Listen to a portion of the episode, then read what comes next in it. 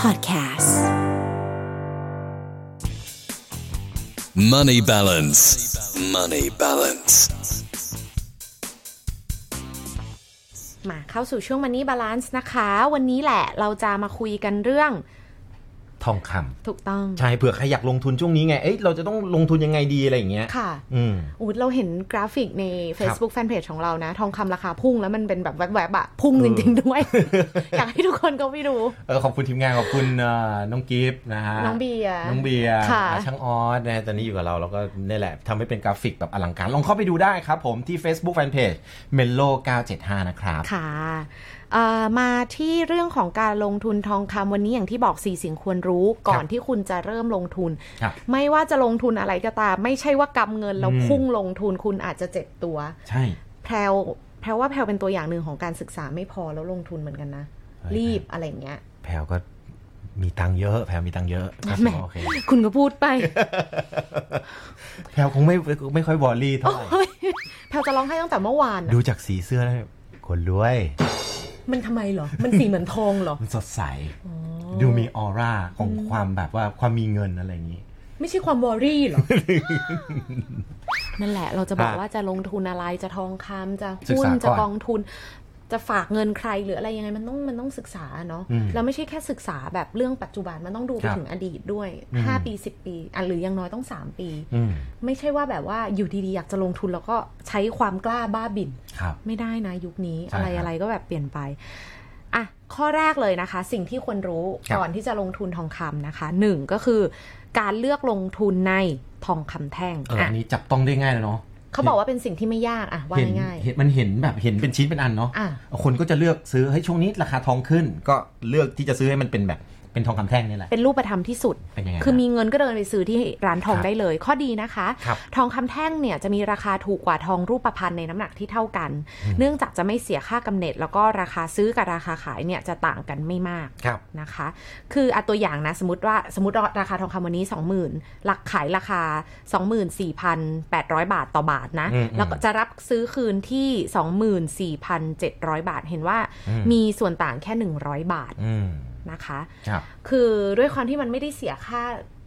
แปรรูปอะไรอย่างเงี้ยเนาะ ครับ ก็คือเก็บเป็นแท่งๆ แต่ข้อเสียก็มีนิดหน่อยนะ เพราะเอ่อต้องมีต้นทุนค่าเก็บรักษานะคะ เช่น ถ้ามีทองคำแท่งมากๆก็อาจจะต้องเอาไปฝากกับตู้นี้รับภัยของธนาคาร ก็จะมีค่าธรรมเนียมเล็กน้อย แต่ถ้าหากไม่อยากเสียค่าบล็อกเนี่ยก็ต้องซื้อทองคำแท่งขนาด 5 บาทขึ้นไปนั่นหมายความว่าก็ต้องใช้เงินก้อนประมาณหนึ่งประมาณสัก อืม โอ้โห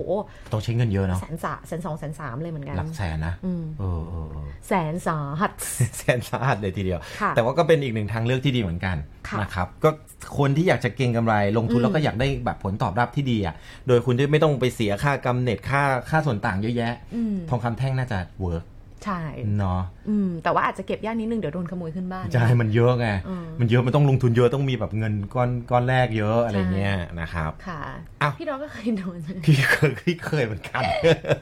เคยซื้อทองเหรอคะ เคยซื้อทอง ค่ะ แล้วก็เคยโดนขโมยทองด้วย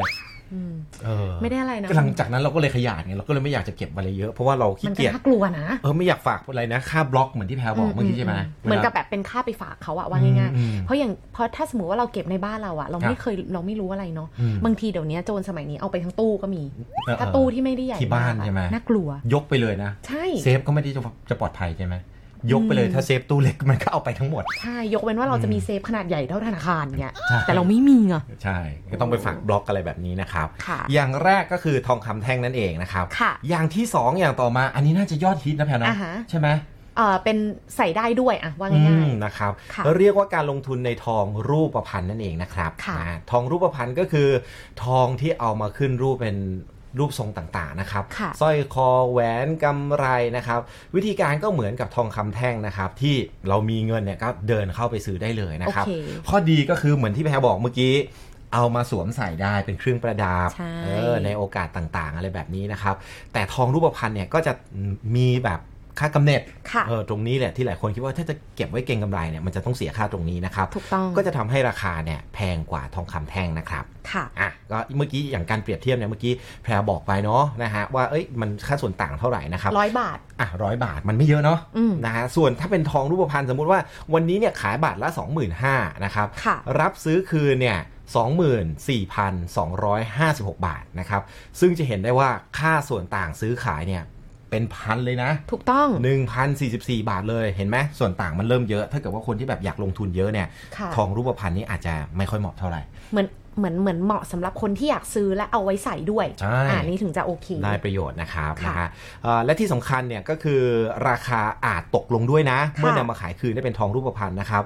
ถ้าเกิดว่าทองคุณเนี่ยอาจจะแบบเฮ้ยมันเป็นร่องรอยจากการใช้งานหรือเปล่า มันแบบเก่าขึ้นหรือเปล่าจากแบบเหงื่อที่เราใส่ไปอะไรอย่างเงี้ยนะฮะ ค่ะ เราสามารถนำไปขายคืนที่ร้านเราซื้อมาได้นะครับ อืม เพราะฉะนั้นนะครับถ้าเกิดว่าใครที่มองว่าการลงทุนเก็บทองรูปพรรณเนี่ยนะครับอืมเอาไปแบบว่าให้มันลงทุนให้มันได้มากขึ้นอ่ะ อืม แนะนำว่าถ้าเกิดระหว่างทองรูปพรรณกับทองคำแท่งเนี่ยน่าจะทองคำแท่งน่าจะเวิร์กกว่า ค่ะ นะครับในกรณีที่คุณไม่ได้อยากจะซื้อมาใส่เป็นเครื่องประดับ อื นะ มแบบซื้อมาเก็บว่าง่าย ครับ ๆ อีกอย่างนะคะอันนี้เพาส่วนตัวเพาสนใจนะ แล้วก็มี ครับ คนรอบตัวแบบลงทุนแบบนี้นะคะ ครับ ข้อที่ 3 ที่อยากจะบอกไว้ก็คือเรื่องของการลงทุนในกองทุนรวมทองคำ ครับ อ่า อืม นี่เป็นอีกทางเลือกหนึ่งสำหรับคนที่อยากลงทุนในทองคำนะ แต่รู้สึกว่าโอ้ยฉันไม่ได้มีเงินก้อนขนาดไปซื้อบาท 2 บาท ครับ หรือไม่ได้มีที่เก็บขนาดนั้น อืม อันนี้เนี่ยเป็นการนำเงินของเราไปลงทุนในกองทุนนะคะ ที่เป็นลงทุนในทองอะ ครับ คือคือกองทุนมีหลายแบบเนาะลงใน อืม ตราสารหนี้ลงใน อืม หุ้น ลงในอ่ะอื่น ๆ แต่นี่คือลงทุนในทอง ทองคำ ข้อดีคือเราสามารถใช้กองทุนทองคำเป็นที่พักเงินเพื่อเลี่ยงความผันผวนของเศรษฐกิจได้เพราะว่าราคาทองคำเนี่ยจะไม่ค่อยเคลื่อนที่ไปทางเดียวกันกับเศรษฐกิจ ครับ นะคะแล้วก็เงินเริ่มต้นที่ใช้ในการลงทุนเนี่ยไม่ได้สูงมาก อืม ไม่ได้แบบว่าต้องซื้อเป็นบาท คือน้อยกว่าหมื่นบาทเนี่ยก็เริ่มลงทุนกับกองทุนประเภทนี้ได้ อืมน่าสนใจ นะคะ ส่วนวิธีการเนี่ยก็คือเหมือนซื้อกองทุนทั่วไปเลย ครับ เปิดบัญชีนะคะ แล้วก็ซื้อขายได้จากที่บ้านไม่ต้องเสียค่าเดินทางไปอะไรอย่างเงี้ยเนาะแล้วก็มีผู้จัดการกองทุนที่มีความรู้นะคะ อืม แต่ทีนี้เนี่ยกองทุนทองคำเนี่ยก็ต้องรับทราบว่าเป็นกองทุนที่มีการลงทุนในทรัพย์สินทางเลือกที่มีความเสี่ยงในระดับ ครับ 8 สูงนะ อืม เพราะฉะนั้นเนี่ยก็ต้องอาศัยความเข้าใจหน่อยละกัน แล้วก็อาจจะมีความเสี่ยงจากอัตราแลกเปลี่ยนค่าเงิน ครับ นะคะ เนื่องจากกองกองทุนรวมทองคำของไทยเนี่ยส่วนมากจะเอาเงินไปลงทุนในกองทุนรวมของต่างประเทศ อืม คือว่าง่าย ๆ มันจะมีความ ความเสี่ เสี่ยงอยงยู่หน่อย ครับ อืมถ้าคือถ้าเทียบกับทองรูปพรรณหรือทองคำแท่งกองทุนรวมเนี่ยก็จะมีความเสี่ยงมากกว่าหน่อย คือมันเป็นข้อ ครับ ได้เปรียบเสียเปรียบคนละข้อกัน ครับผม อืม นะครับแต่ก็เป็นการล ก็ ง น่า ทุน สนใจ ที่น่าสนใจอีกอย่างหนึ่งเนาะ ถูกต้อง นะครับและอย่างสุดท้ายนะครับ วิธีสุดท้ายที่เอามาฝากกันนะครับ เกี่ยวกับเรื่องของการลงทุนทองนั่นเองนะฮะ ค่ะ นั่นก็คือจริง ๆ วิธีนี้ผมผมเชื่อว่าหลาย ๆ คนอาจจะไม่ค่อยคุ้นเคยเท่าไหร่เนาะ อ่ะฮะ ใช่ไหมเพราะเราคุ้นเคยกับการซื้อทองคำแท่งเอ่อทองรูปพรรณแล้วก็การลงทุนในกองทุนกองทุนรวมทองคำนะครับ ค่ะ อย่างสุดท้ายก็คือ การลงทุนด้วยการออมทองอืมการอาจจะไม่ค่อยคุ้นนะ นั่นสิ อืม นี่เพิ่ง ะฮะ เคยได้ยินเนี่ย ใช่ การออมทองเนี่ยเป็นอีกวิธีหนึ่งนะครับ ที่เหมาะสำหรับคนที่ไม่ต้องมีเงินเยอะมากมาย ค่ะ วิธีง่าย ๆ ก็คือ เราไปเปิดบัญชีไว้กับร้านทองนะครับ แล้วก็ค่อยๆนำเงินฝากเข้าไป ร้านทองเนี่ยก็จะนำเงินฝากของเราเนี่ยนะฮะเพื่อไปซื้อทองคำแท่งนะฮะสะสมเป็นน้ำหนักไว้ ค่ะ สะสมครบ 1 บาทก็รับทองได้เลยนะฮะ อ๋อ เออวิธีการของเขาเป็นอย่างนี้นะ บางทีเริ่มต้นฝากที่ 1,000 บาทก็ได้ละ ได้เหมือนกัน อืมนะครับ มันก็เลยใช้เงินลงทุนไม่มากนะ ไม่มากนักนะครับ อืม ข้อดีก็คือลงทุนไม่ต้องเยอะเท่าไหร่ค่อยๆสะสมไป แต่การใช้วิธีการทยอยสะสมแบบนี้นะครับ ราคาทองในแต่ละรอบมันก็จะสวิงไปเรื่อย ค่ะ ๆ จึงเหมาะกับคนที่ต้องการเก็บทองแทนที่จะเก็บเงินมากกว่านะฮะที่ต้องการจะเก็งกำไรในระยะสั้น อ่าคือเหมือนกับต้องการแบบหาที่เก็บเงินอะว่าง่าย ใช่ ๆ แต่ว่าถ้าจะพูดถึงเรื่องของการเก็งกำไรวิธีนี้อาจจะอาจจะไม่เหมาะ ครับ นะคะ ก็ค่อยๆสะสมถ้าแบบไม่เยอะมากก็วิธีนี้ก็เป็นอีกหนึ่งตัวเลือกที่เอ้ยก็ก็ก็ถือว่าโอเค อ๋อ นะครับอืน่ามะฮะ สนใจ สี่สิ่งครับ สี่ข้อควรรู้นะ ครั คะ ย้ำอีกหนึ่งครั้งนะ ข้อควรรู้วันนี้ที่เรามาบอกกันนะคะทำความรู้จักกับทองคำแท่งอ่ะคืออะไรข้อดีข้อเสียเออทองรูปพรรณที่จะมีข้อดีก็คือใส่ได้ด้วย ครับ แล้วก็เอาไปแบบเหมือนเป็นสินทรัพย์ได้ ครับ แล้วต่อมาก็คือกองทุนรวมทองคำที่เหมือนกับเปิดกองทุนน่ะ ครับ นะคะ แล้วสุดท้ายก็คือออมทองอันนี้ก็ อืม ไปปรึกษาร้านทองก็เลือกหน่อยละกันเอาที่แบบว่ามีมีความน่าเชื่อถืออ่ะ ครั ก็ บ ลองดู ลองดูนะ ค่ะ นะฮะวันนี้กราฟิกของเราอลังการมากนะครับ ทาง ขอ การ บ เวอร์ ขอบคุณเอ่อกราฟิกจากฮอลลีวูดด้วย ใช่ วันี้นะฮะ ใช่ ฮอลลีวูดหมายถึงชื่อถนนเหรอ หมาย อยู่ ถึง เนี่ยแห ชื่อ ละ หน่วยงานที่เราจัดตั้งกันเอง อยู่ตรงหลังอสมทได้แหละ ใช่ใช่ เอาปิดไปแล้วนี่ อ่าแหมเราอ่ะ เป็นแหล่งท่องเที่ยว แหมเราอ่ะ เออแหมเรา สาบานว่าเราไม่รู้ เออรู้ไปดิบ่อยด้วยเมื่ อก่อน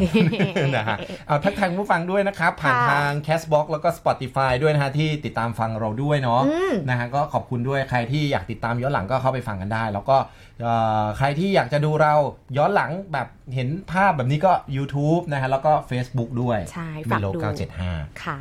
ติดตามกันได้กับมัน ครั นี่ บ บาลานซ์เป็นประจำแบบนี้ทุกวันจันทร์ถึงศุกร์นะคะ แล้วก็เราจะพยายามมาไลฟ์กันแบบนี้ทุกวันอังคารกับพฤหัสค่ะ ครับ Money balance. Money balance.